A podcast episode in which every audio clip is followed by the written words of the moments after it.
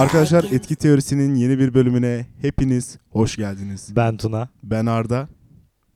Ama sen açmışken yani. Sen ben Arda diye açsaydın keşke. Alışkanlık. Bir daha. Etki Teorisi'nin yeni bir bölümüne hepiniz hoş geldiniz. Ben Arda. Ben Tuna. Bugün sizlerle hobiler hakkında konuşacağız. Yani biz... Bir dakika dur. Biz kendi aramızda konuşacağız. Size de anlatacağız. O şekilde bölümümüz. Arkadaşlar hepiniz hoş geldiniz tekrar. İyi seyirler.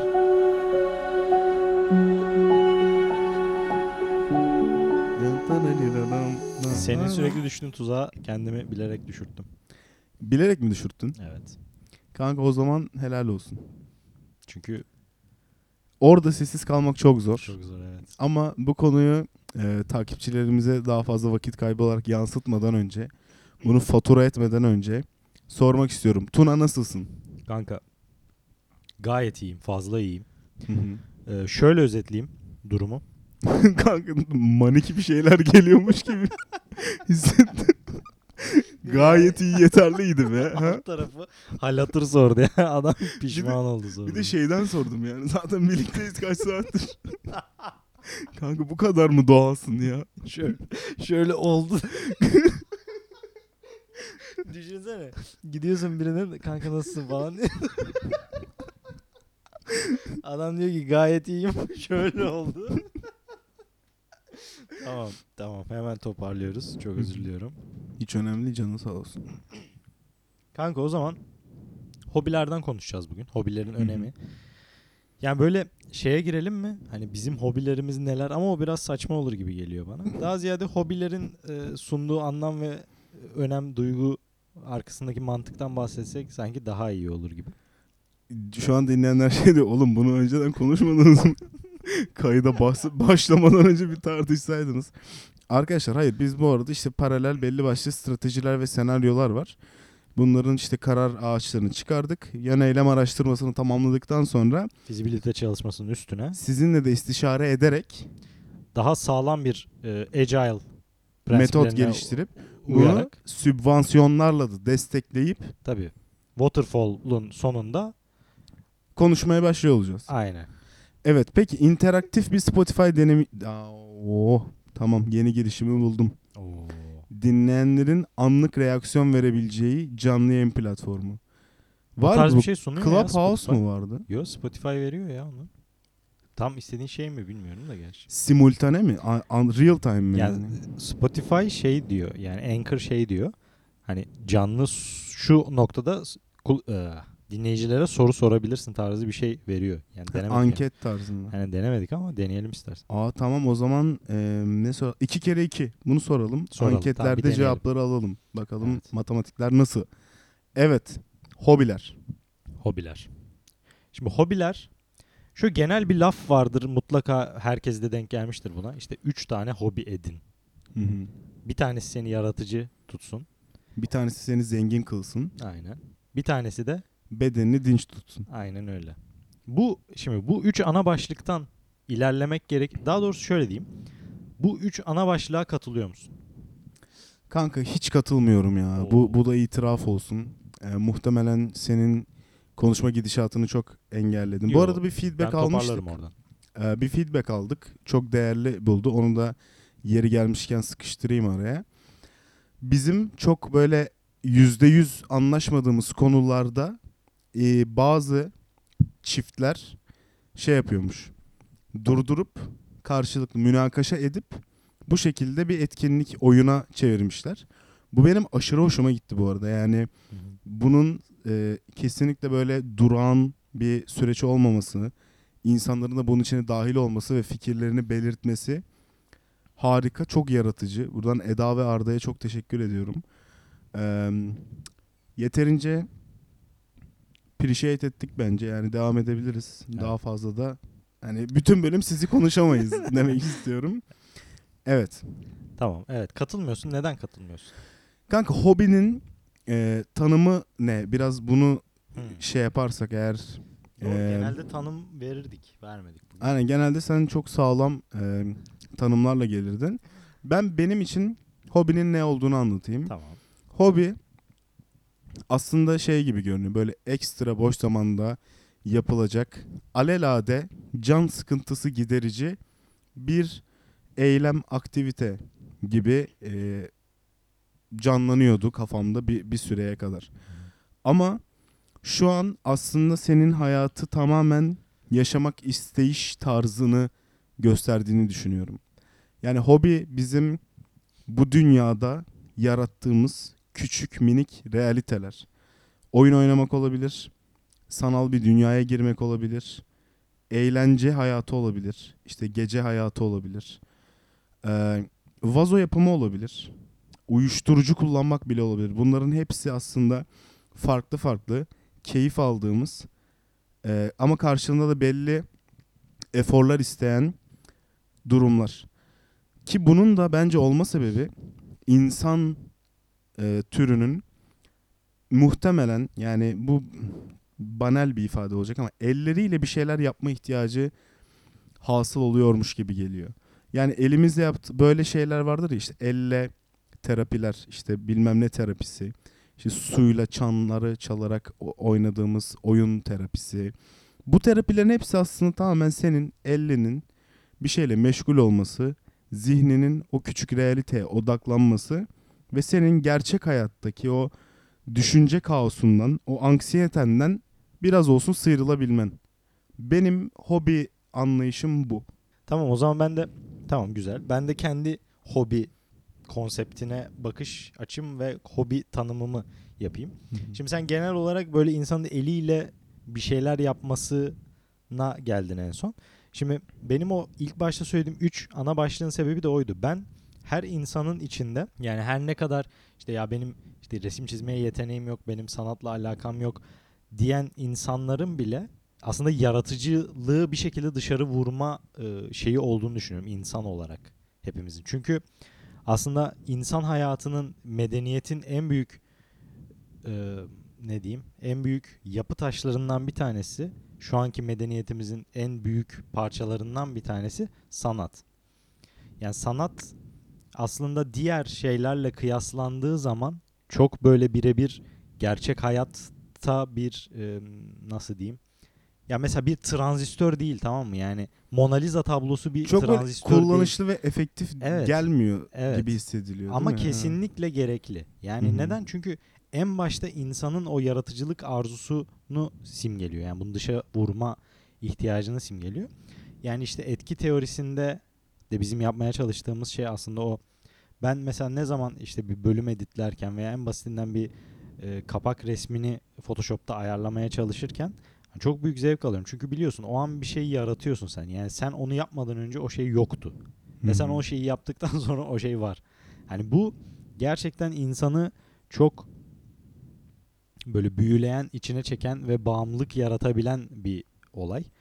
Dolayısıyla hani biz bu kadar mesela şu an belli bir şey bu. Hani bizim bundan herhangi bir parasal, finansal gelirimiz yok. Finansal gelirimizin olması gibi bir beklentimiz olduğu için de yapmıyoruz biz bu işi. Yani tamamen aslında o yaratıcılık ihtiyacı. Yani biz bu konuşmaları seninle zaten her zaman yapıyoruz. Ama bu yaratıcılık ihtiyacını ortaya koyamıyoruz. Yani bu uçuyor gidiyor o konuşmalarımız aslında. Sadece birbirimiz biliyoruz o konuşmaları. Ama bu şekilde hem insanlara da fayda vesaire vesaire. Yani bu yaratıcılık kısmında bu var. İşte Crossplane diye bir başka bir projemiz daha var. Hani orada da işte ne yapıyoruz? Videolar çekiyoruz. Yine orada da işte bir şeyler editliyorsun, renkler deniyorsun. Hani yine ortaya bir şey koyma ihtiyacı. İşte müzik koyuyorsun arkaya vesaire. Neyse onu da geçtim. Şimdi bu yaratıcılığımızı bir şekilde ortaya koyabiliyoruz. Bu bizi aslında hayatın gerçeklerinden bir tık böyle daha paralel bir gerçeklik gibi seni o an işte aklını meşgul ediyor, şey yapıyor. Hani zaten şeyi konuşmuştuk, yani boş zamanında yapılan bir şey diye bir şey yok hiçbir zaman. Hani boş zaman olarak bakmıyorum bu hiçbir şeye. Mesela cuma günleri atıyorum biz kayıt yapıyorsak, hani cuma günleri kayıt yapılıyor. Biz boş vaktimiz olduğu için kayıt yapmıyoruz. Yani burada vaktimiz dolu da olsa gerekirse hani şey diyoruz, işte arkadaşlarımız işte dışarı davet ettiğinde ya yok kayıt var işte. Mesela çünkü boş vaktin olduğunda Sen yok ya o benim boş vaktim demezsin. Yani boş vaktini bir şeyle doldurursun. Dolayısıyla burada da o tarz bir yaklaşım var. Bir diğer şey yine bedenini zinde tutma, sağlıklı olma adına yapacağın şeyler. İşte orada zaten spor var. Yeterince ondan konuşuyoruz. Daha fazla insanları sıkmak istemiyorum.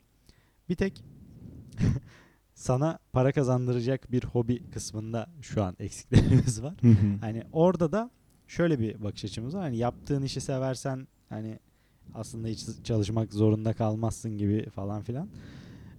Ama onu şimdilik o yüzden pas geçebiliriz. Yani belki bu etki teorisi bize belli bir yerden sonra finansal olarak bir getiri getirmeye başlarsa yani o zaman tadından yenmez. Ama hani şu an için öyle bir kaygımız, kaidemiz, gayemiz yok. Diyeyim. Sana devredeyim sözü. Adımı unuttum. Ya sana vereyim. Kanka şimdi ben de katılmakla birlikte bir kendini ifade etme ihtiyacı hissediyorum.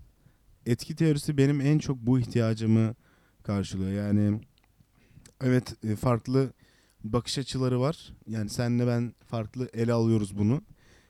İlla ki bir noktada örtüşüyor bu tabii ki. Ama yani o kendini ifade etme ihtiyacı artık primitif stres kaynaklarımızın azalmasıyla daha böyle soyut noktalarda çıkan ihtiyaçlarımızın bence yansımaları. Yani beğenilme ihtiyacı, işte onaylanma ihtiyacı veya sevilme ihtiyacı gibi kendini ifade etme ihtiyacı duyuyorsun. Bu da farklı bir konsept aslında. Yani hiç bir işte koalanın böyle bir serzenişi olabilir mi? Yani bunu sence o hayvan bunun eksikliğini hissediyor mu? Tamam sana bunu aktaramıyor ama sevgi, bağ vesaire herhangi bir memeli de görebiliriz ama insan olarak belli ki biraz daha kompleks canlılarız ve bu ihtiyaçları göz ardı etmeye de gerek yok. Sırf bunları daha ucuz, daha kolay şekilde uyuşturup hissizleştirebiliyoruz diye hobisiz yaşamaya devam etmeyelim. Nasıl işte acı tat reseptörlerimizi kötü etkilediği için işte tat alma becerimiz kayboluyor. İşte böyle gurmelerin daha farklı paletleri mi oluyor artık? Her ne haltsa. Orada daha bizden iyi tat alıyorlar herhalde. Ama acı da bunu köreltiyor. Biz de çok kolay şeylerle bunu yapabiliriz. Yani sürekli aynı basit, ucuz eğlenceleri tercih ederek aslında daha kompleks, senin söylediğin o yaratıcılığı gerektiren, o kendini ifade etme ihtiyacını gerektiren ve daha belki tatmin olabileceğimiz şeylerden uzak kalmamıza sebep olabiliyor. Bunu tercih etmek zorunda değiliz halbuki. Anladım. Yani sen şeyden bahsettin. Şimdi primitif bir ihtiyaç veya primitif bir gereklilik yerine koyulması gereken, yani oradaki o boşluğun mesela ayılar tarafından yenmeme kaygısının ayı tarafından yenmemek için podcast yapıyorsun. Yani tam aynı bence karşılığı ya. Çok güzel, çok güzel yerden girdin. Evet yani kesinlikle bence de o şekil. Yani tabii şaka bir yana o oradaki o boşlukların insan oğlu tarafından bir şekilde doldurulması, işte toplumsal şeyler. Yani işte bundan 200 bin yıl önce Cro-Magnon'un işte ben bu kaplan beni yemesin derken böyle ulan saçım nasıl gözüküyor şu an diye düşündüğünü zannetmiyorum. Olabilir tabii. Yani buna yönelik bir kaynak yok şu an elimizde. Veya kaçarken ya bu nergis çiçeklerinin etrafındaki bu sarı hüzmeler beni çok duygulandırıyor. Evet ya bak. Bir anda durup o şekilde bak muhtemelen o şekilde durup ölen hassas çok değerli bazı genler de vardı. Ama evrim onları bize ulaştırmadı. Evet. Yani dünyamız en hani ya ne sanatı şimdi hayatta kalalım diyen insanların yarattığı sanatla böyle oldu. Yani bu kadar saçma sapanlı bir teori. Ya bir keresinde şöyle bir şey oldu. Şimdi Dilek, Berkay, yani ikisini de çok severim. Hani sakın beni yanlış anlamasınlar. Bir kere bir sergiye gittik hep beraber. İşte Yeşim, ben, Dilek, Berkay. İşte sergi de hani Türk bir vatandaşın, hani şimdi isim vermek istemiyorum ama ya kanka yani bak bulduğu böyle bütün random cisimleri bir yerlere yığmış, böyle üstünü boyamış falan böyle, tamam mı? Ya kral, tamam yaratıyoruz da yani bir düzgün yaratalım be, hani kimseyi kötüleme şeyinde değilim ama ya gerçekten hiç bir özen göremedim ya. Varsa da belki benim çok gömlek üstümdeyse ondan anlamamış da olabilirim. Ama oradaki o şeyi gördüm ya insanlarda, yani o kasıntılığı sezdim yani insanlardaki. Böyle bakıyor, tamam mı? Adam oraya bir tane sandalye koymuş. Sandalyeyi boyamış. Yanında bir tane kapı var. Kapıyı boyamış. Böyle bakıp insanlar böyle yorum falan yapıyor şey. Bence burada kapıdan geçmeye çalışırken aslında yürüyerek geçmek yerine oturarak geçmenin çok daha efektif bir yol olabileceğini anlatmak istemiş falan diye. Abi değil ya. Adam tamamen orada bir boş yapmış yani. Bilmiyorum, belki yaratıcılığını böyle dışarı vurmuştur. Hani o an yani şey de sonuçta abstrakt çizimler vesaireler de hani geçerli, bir abstrakt diye bir sanat soyutlama, bilmiyorum, neyse. Ama yani bu kadar da kendimizi kasmamak lazım bence. Yani burada bir anlam var mı acaba? Ya adam orada ya beyninin içindekileri kusmuş yani. Sen orada anlam arıyorsun. Yani bunu da bence bilmiyorum. Bu da bugünün kamu spotu olsun. Her şeyde anlam aramayın arkadaşlar. Ya o kadar güzel oldu ki işte hobi, kendini ifade etme ihtiyacıyla girip gördüğümüz her sanat eserine saldırılar. Sanat düşmanlığı. Ben az önce Mona Lisa'ya laf attım. Abi Mona Lisa öyle mi çizilir? Sen şaka mısın? Kanka yani ben bir ara resimleri anlamak üzerine bir kitap okumuştum. Bir de üniversitede bir ders almıştım. İkonografi diye. Sen almış mıydın? Aldım, evet. Yok. Evet, aldım. İşte ikonografi, mitoloji falan vardı. Ben ikonografiyi tercih etmiştim. Orada böyle resimleri hani nasıl okumamız gerektiğini, hangi olaylarla bağdaştırmamız gerektiğini, işte İncil'deki karşılıklarını falan anlatıyordu. Çok hoşuma gitmişti. Çünkü evet, her zaman ya bu sanat ne ya, ben bunun içine giremiyorum gibi bir durum vardı.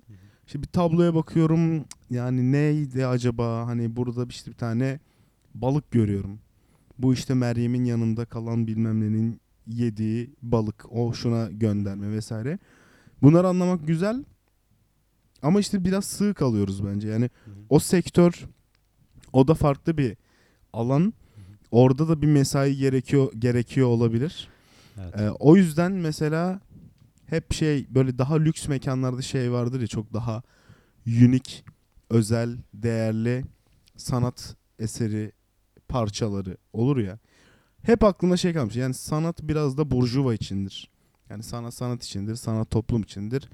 Ben de hep sanat burjuva içindir. Yani burada da burjuva aslında biraz daha çalışıp o konuları anlayabilmek belki de. Biz çok mu saptık? Ne diyorsun? Aynen. Geri dönelim hemen. Hemen toparlayalım. 10 üzerinden kaç saptık? 9. 9 saptık değil mi? Evet. Son kalan 1'e tutunup hemen geri. Hobilerle ilgili yatırım yapmanın aslında bizim kendimize gelecekte yaptığımız en güzel yatırım olduğunu düşünüyorum. Düşünsene, hayatta 2-3 tane şey seçiyorsun. Bunlardan keyif alabileceğini düşünüyorsun. Bunlara yatırım yapıp bunlarda gittikçe iyi olmaya başlıyorsun. Bunlarda iyi oldukça artık oradaki o doğaçlama yapabilme yeteneğin, o üretkenliğin, söylediğin yaratıcılığın artıyor. Kendine keyif aldığından emin olduğun bir alan, bir tarla satın almış oluyorsun. Yani ben 40 yaşında gittiğim zaman işte çok uzun bir zaman uğraştığım bir hobinin bana geri dönüşünün çok keyifli olacağını, belki sıkılacağımı, belki neyden keyif almadığımı anlayacağım bir bahçe gibi geliyor. O bahçeye şu an işte 3 tane fidan ekiyorsun, 5 tane fidan ekiyorsun ama bir noktada ya hayat gittikçe zorlaşan bir şey mi bilmiyorum ama eminsin o işi yapmayı sevdiğinden. Hani işini sevmezsin ama işinden çıktığın zaman sevdiğin en azından bir tane şeyin var dersin ve onun o realitesine girersin. Bu bana özel geliyor. Evet, yani ben de hiç hobilere ve yani şey demiyorum tabii ki, hani resim çizmeyi seviyor muyum acaba diye gidip en pahalı boya kalemlerini, en pahalı tuvalleri almak gerekiyor değil. Ama yani bir şeye giriş için bir şeyler gerekiyorsa bence de bunların yatırımından kaçınmamak gerektiğine kesinlikle katılıyorum. Zaten hani o işi seviyorsan zaman içerisinde hani öğrenirsin de en güzelleri, en kalitelileri, en işine yarayacaklar hangisiyse onları seçersin. Mesela bizim Ege var biliyorsun. Ege işte böyle biraz şarkı mixliyim, işte bir şeyler yapayım, bir yani ne denir? Papuçinoluk. Cappuccino. Papuçinoluk. Cappuccino'luk yapayım diye. Böyle işte uzun süre araştırdı bir şeyler, işte bana gösteriyor, işte böyle bir board var falan filan. Ya diyor alsam mı biraz pahalı, alsam mı biraz pahalı. Ben her zaman şeyi söylüyorum. Ya al neyse, parası neyse al. Paran yetiyorsa al. Taksit yaptır al. Yani tabii ki ekonomimiz hani şu an Türkiye'de veya bireysel olarak da ekonomilerimiz çok müsaade etmeyebiliyor çoğu şeye. Ama o başka bir konu. Ben de o şeylere yapılan yatırıma hiç acımıyorum yani, onu söyleyeyim. Peki şeyi çok sık duyuyorum. Mesela yeni tanışan insanların özellikle çok sık sorduğu, yani birbirini tanımak için sorulan sorulardan, işte hobilerin neler? Kitap okumak. Ya ben CV'sine hobi kısmı ya CV'de hobi kısmı saçma bence zaten de, hobi kısmına kitap okumak yazmasak daha iyi ya. Hı-hı. Kanka şöyle aslında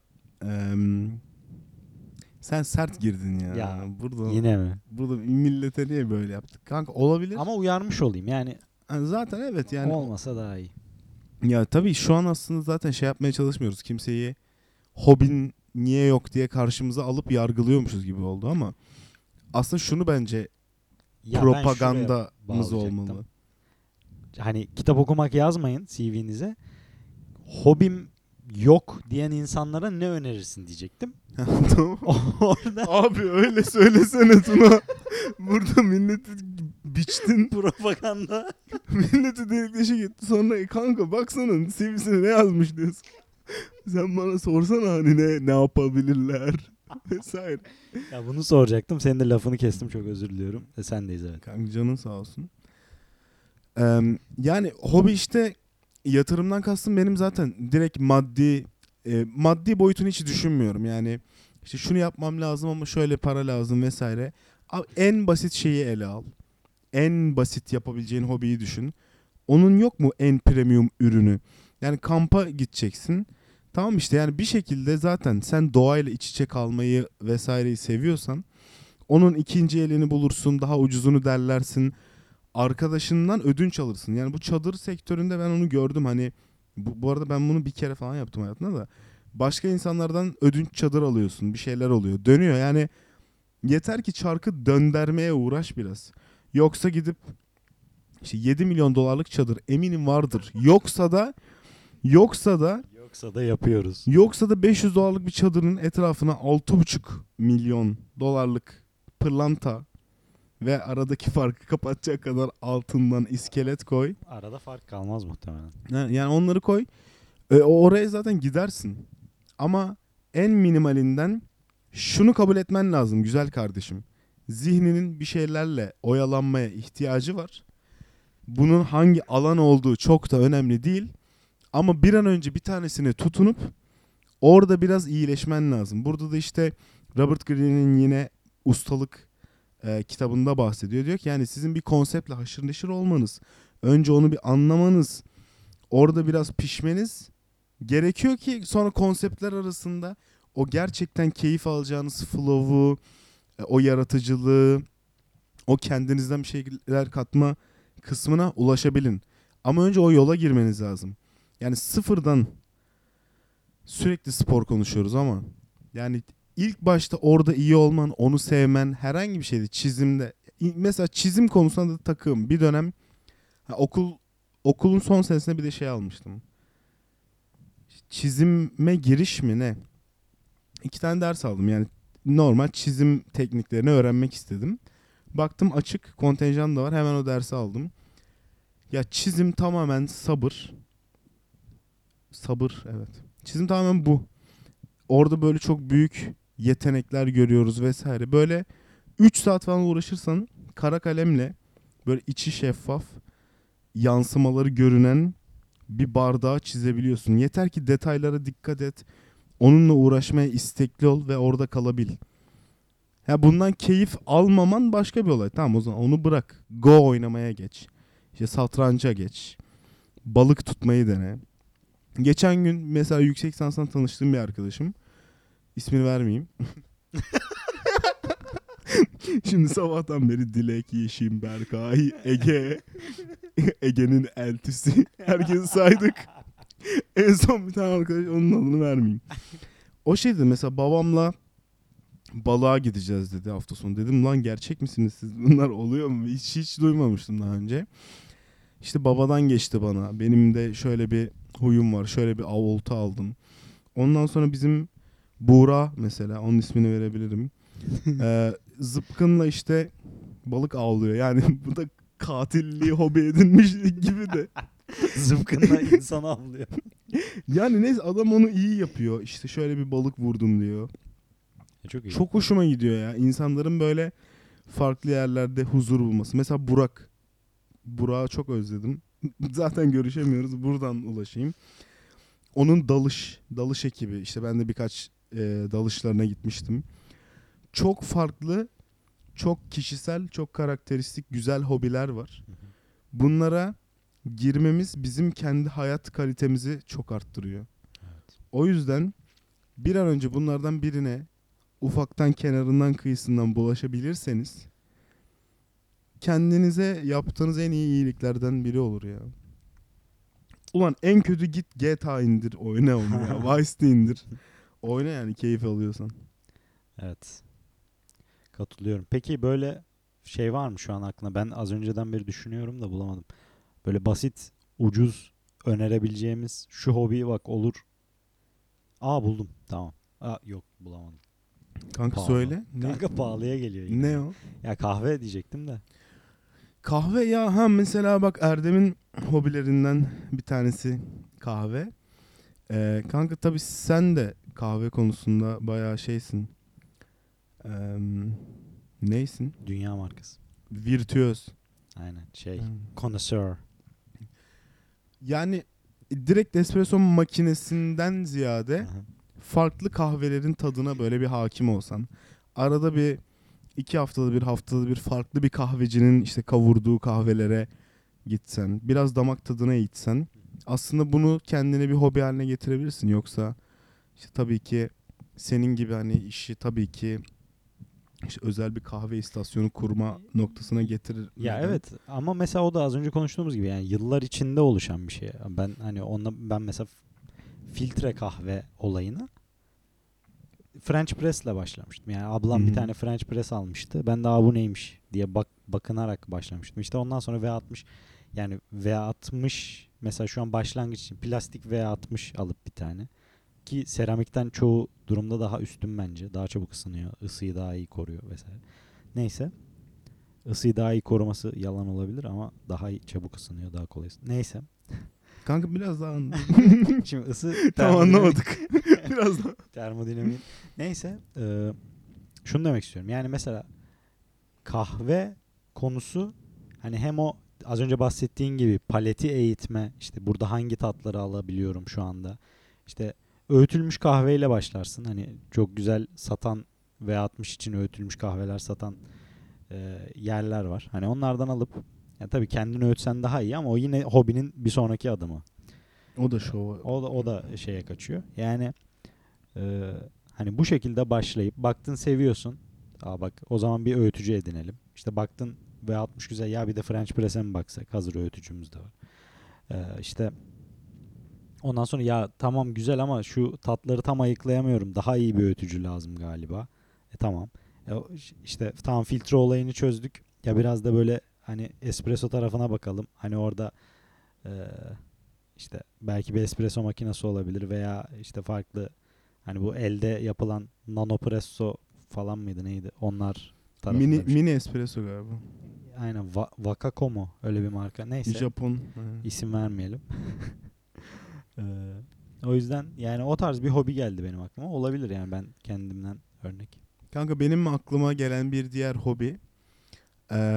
Annem mesela, canım anam, ellerinden gözlerinden öptüğüm anam. Çiçek ve ziraat hastası. Kendisinin ya muhtemelen hani yetiştirmediği bir çiçek, en azından kalkışmadığı bir şey yoktur. Yani asparagusundan avokadosuna, ondan sonra şu an zaten evde de gördüğün deve işte, tabanı. Deve tabanı işte, paşa kılıcı, şeflera, ondan sonra küçük çamlamsı bitki. Eminim Latince adı da budur. Sarmaşık. İşte sukulentler vesaire, hepsini yani fabrika gibi basıyor. Yani bir bakıyorum işte çok güzel bir sukulent var. Bundan bana da verir misin diyorum. Şey diyor, tamam diyor. Ben sana bundan üreteyim diyor. Abi ben onu unutuyorum. 6 ay sonra böyle 7 set oluşturmuş işte. Ayarlamış vesaire. Zaman algısına bak. Hobiden hobiye değişen zaman algısı da var bu arada. Yani evet. Kahveyi kavururken işte 15 saniyede belki sen onu yakıp bambaşka bir tad elde edecekken ziraat endüstrisinde annemin sahip olduğu o sabır işte. Ben üzülüyordum, benim ilk işte deve tabanım ölüyor, işte yaprakları küçülüyor vesaire diye. Şey demiş yani, ölüm o yapraklarda da var. Hani orada da bir hayat dengesi var. Hani üzülme. Evet. Vesaire vesaire. Öğrettiği şeylere bak. Evet. Zaman algısına bak.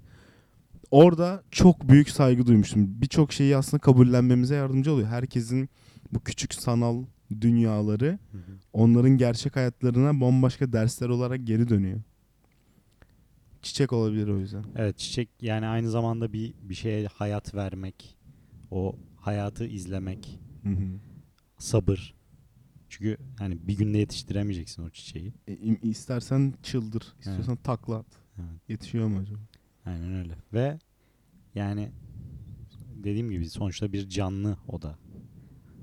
Dolayısıyla evet, o da olabilir. Mantıklı. Yani bu mesela iki basit örnek bence verdik. Aynen. Güzel de oldu. Peki kanka bizim hobilerimiz ne? Bunlardan bence bir tık bahsedebiliriz istersen ve şey yapabiliriz. Bu hobiler bizim için ne anlama geliyor? Biz bunlardan neler öğreniyoruz? Esas outcome'larımız neler? Veya nasıl bir keyif alıyoruz? Bunu tartışmak ister miyiz? Kapanış şeyi olarak. Olur. Ya o zaman bir tane hobi seçelim. Ondan bahsedelim. Biraz böyle şey bir hobiniz varsa, hobimiz böyle alışılmışın bir tık dışında. Vaktimizi biraz aşmışız. Ha, tamam. Ben şeyden bahsedebilirim. Kitap okumak. Kitap. Tamamen bunu yapmak için set ettim. 5 dakikamızı buraya sürdüm. Tamam, değdi ama. Ya ben şeyden bahsedeyim çok hızlı. Astronomi mesela. Astroloji değil, astronomi. Kanka evet, seninki bu burçlar olan değil mi? Aynen, benimki burçlar olan. Şimdi biliyorsunuz hani Aslan Burcu'nun Satürn retrosu değil, astronomi. Şimdi astronomi İbn Sina. Ya şöyle şimdi. Lokman için. Şimdi astro Latince yıldız demek biliyorsunuz. Yıldız bilimi astronomi. Biliyor muydunuz? Bekleyelim. Tamam. Şimdi yıldız bilimi, yani yıldız bilimi demişler ama tabii ki yıldız olarak değil. Şimdi şöyle, gökyüzüne baktığınız zaman şu an gece olabilir, gündüz olabilir, ne zaman dinliyorsunuz. O gördüğünüz şey aslında mavilik. Ya bir ışık oyunu ama o arkasında baktığınız aslında bir sonsuzluk var. Yani gerçekten ve sürekli genişleyen bir sonsuzluk var. Şöyle ufak bir teleskobum var. Bu teleskopla işte yani yeterince büyük Satürn'ün halkasını mesela çözebiliyorum. Geçenlerde sana da fotoğrafını göstermiştim. Evet. İşte o tarz cisimleri fotoğraflayabilmek, görebilmek. Yani Satürn'den gelen bir fotonun direkt olarak senin retinana gelebiliyor olması gerçeği.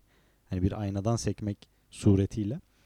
Bu gerçekten hani insanı çok büyüleyen bir şey. Ve Satürn'ün mesela bizim güneş sistemimizde bir gezegen, bir gaz devi.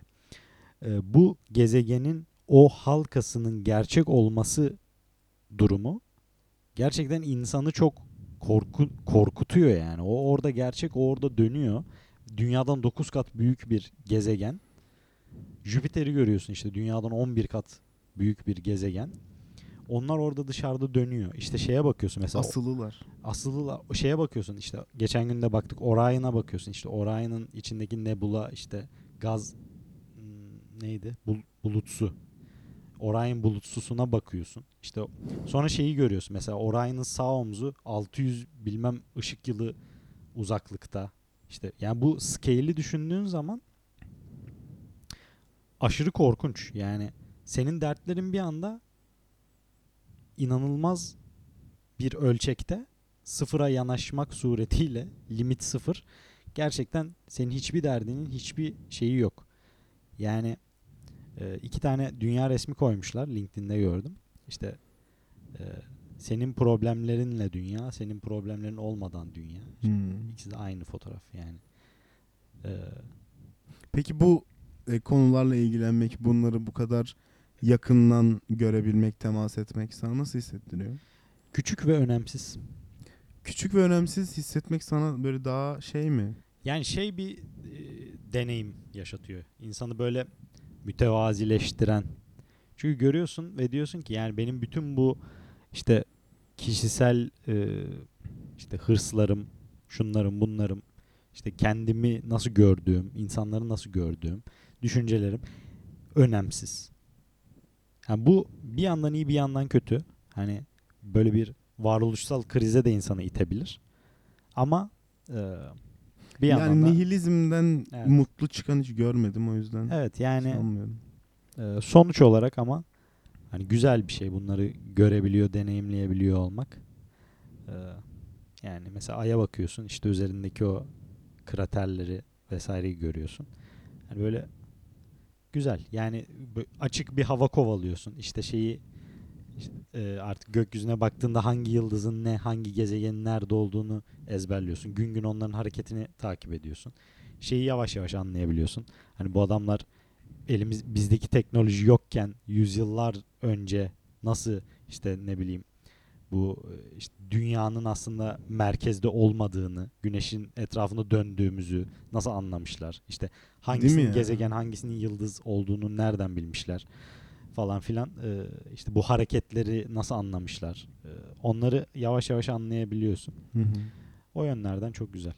Yani biraz pahalı mesela o bir teleskop edinebilmek şu an. Bir şeyleri görebileceğin, bir detay çözebileceğin bir teleskop gerçekten ucuz bir şey değil. Ama gerek de yok. Mesela Stellarium diye bir uygulama var.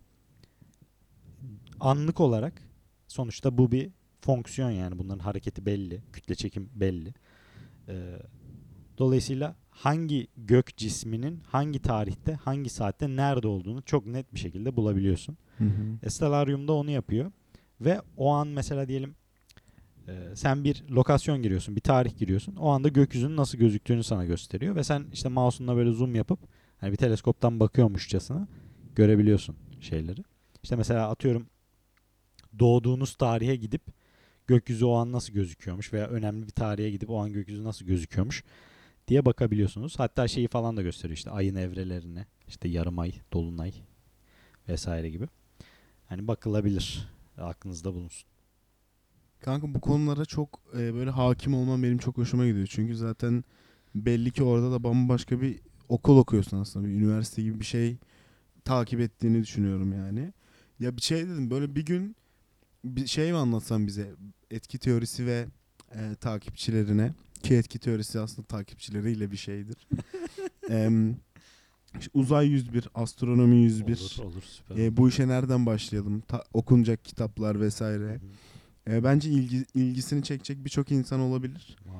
Hatta teleskopundan görseller paylaşabiliriz Instagram sayfamızda. Hı-hı. Harika yani. Tamam, süper, anlaştık. 2. hobin etki teorisi. Evet ama podcast. Ben daha fazla kendimi açık etmek istemiyorum. Topu sana paslıyorum. Kanka tabii ki. Ben de şu anda şey fark ettim yani ne kadar keyif aldığımı görünce dedim ki ya evet hobi dediğim böyle olmalı yani şu an. Yani tamamen aldığım keyfe odaklandım. O yüzden kendi hobimi düşünemedim. Daha saçma sapan takılabilirim. Şaka bir yana ben de bir hobi seçmem gerekirse yani son dönemde işte popüler sürekli dilimizde Jiu-Jitsu, Brezilya Jiu-Jitsu'dan çok keyif alıyorum. Kelime anlamı gentle art. Yani aslında insanların ya bu bir dövüş sanatı ama ben buna hiçbir zaman şey gibi bakmadım. Yani self defense amaçlı veya işte başımıza bir şey gelmesin, aman bilelim o işleri gibi de bakmadım çünkü hep zaten kendi hobi tanımımda kendimi ele verdim ya. Yani ellerim ve vücudumla bir şeyleri yapmaya ihtiyacı duyduğumu çok açık ettim. Ve bu benim tamamen bütünleşebildiğim tüm bu tanımlarımı karşılayan bir hobi oldu benim için. Ben buna art olarak bakıyorum. Zaten martial art olarak geçiyor ya bunlar. Bunun gerçekten art olduğunu düşünüyorum. Bu bir dans gibi, bu bir bale gibi. Mesela bale de çok hoşuma gidiyor izlemesi ama burada bir kombat sporu olduğu için, bir partnerle yapıldığı için ve farklı motivasyon ve drive'larla işte işin içine gücü de yönetmenin, tüm vücudunla oynadığın bir satranç gibi olduğunu düşünüyorum. Bu tarz kompleksitesi itibariyle sürekli keşfedilmeye açık. Anlamasının yetmediği işte ama uygulamanın anlamaktan çok başka bir şey olduğu, çok farklı dengeler barındıran bir spor olduğu için o diyeceğim. Anladım. Yani satranç bence de doğru kelime. Yani ben şu an kendim aktif olarak jiu-jitsu eğitimi almıyorum veya çalışmıyorum. Bu bir yakın zamanda bekliyoruz. Aynen, yakın zamanda. En kısa zamanda. Aynen, o yönde çalışmalarımız devam ediyor. Lakin ben de takip ediyorum, izliyorum. Senin iyi bir MMA takipçisi olduğunu biliyorum. Evet. Yani jiu-jitsu en kesinlikle overpowered. Yani bütün şu an güncel roster'daki bütün şampiyonlara bakarsan hepsinin çok sağlam bir jiu-jitsu tabanı base'i olduğunu görüyorsun. Ve zaten jiu-jitsu'su sağlam olmayan adam barınamıyor. Yani geliyor, bir iki maç kazanıyor, yok olup gidiyor sonra. Örneğin mesela Conor McGregor çok hani grappling'i çok iyi değil. Yani çok ünlendi ama striking'i çok iyi. Ama striking onu bir yere kadar götürdü. Yani çok sağlam, kendisinin belki de yarısı kadar bile iyi striker olmayan birisi jiu-jitsu'su, sambo'su, grappling'i çok iyi olduğu için yok edebiliyor onu yani. Hı hı. Bu sadece bir örnek. Şimdi burada işin garip noktası şu. Mesela boks örneğini ele alırsak. Şimdi diyelim ki sen hiç boks bilme. Hı hı. Senden 30 kilo hafif birisiyle boks maçı yaparsan bir şekilde hayatta kalırsın. Yani o kişi böyle çok elit, hani Floyd Mayweather olmadığı sürece hani dayak da yemezsin yani. Hı hı. Yani en kötü ihtimal kapanırsın olduğun yerde. En kötü ihtimalle kaçabilirsin. Yani kaçarsın. Bir iki tane de sen vurursun. Zaten 30 kilo farkla vuracağın yumruk çok büyük hasar farkı. Yani sen 10 tane vur, ben bir tane vurayım mantığı orada geçer. Ama mesela aynı şeyi jiu-jitsu için söyleyemeyiz. 30 kilo düşük birisi eğer çok iyi tekniği varsa ve sen hiç bilmiyorsan seni yok edebilir jiu-jitsuyla. Yani bir yerlerini kırar, bileğini kırar, seni boğar. Çünkü vücutta odaklandığı yerler o kadar korkunç ki Tuna. Yani evet, ben yani tamamen tork aslında. Tamamen fizik. Evet. Ben mesela sakatlanmayayım diye sürekli rotator kaf çalışıyorum. İşte antrenmandan önce açmaya çalışıyorum. Niye? İşte sakatlanmayalım, omuz eklemlerimiz iyi dönsün falan diye. Adam sen ondan daha güçlüsün diye tamamen senin rotator kalfının işte range of motion'un tükendiği noktaya atak yapıyor. Yani direkt olarak ufacık zaten... Ufacık bir ekleme saldırıyor aslında. Ufacık aynen senin kaç kilo bench press yaptığın o kadar önemli hiç değil ki o an. Şey işte karşındaki kişi... Yani tam olarak aslında ben bu şiddet kısmından ziyade söylediğim gibi burada daha önce de bahsettim. Çok fazla ders barındırıyor Tuna. Yani öğrenirken bunu yolda sen nasıl şeyi öğreniyorsan işte evrendeki önemsizliğimizi, dertlerimizin aslında küçüklüğünü, dünyanın aynı kaldığını vesaire şeyi aramamız ikimizin de tuhaf geldi bana aslında. O mütevaziliği. Çünkü iyi olduğunu zannetmen ve karşındaki kişiyle dövüşmeye başladığın anda hissettiğin şeyler çok farklı oluyor. Korku mesela çok farklı biz. Çok o kadar gerçek ki her şey. O korkuyu yaşıyorsun, adrenalini yaşıyorsun, o körlüğü yaşıyorsun, işte içindesin. Şu an bunu yapmam lazım ama yapamıyorsun. Zihninin akışkan olması lazım. rahat olman lazım. Çok fazla unsuru ben böyle kucağımda tutmaya çalışıyorum. Odaklanmaya çalıştığım şeyler de var. Sürekli bu challenge ve odak halinde olmak dünyanın en anda tutan işi.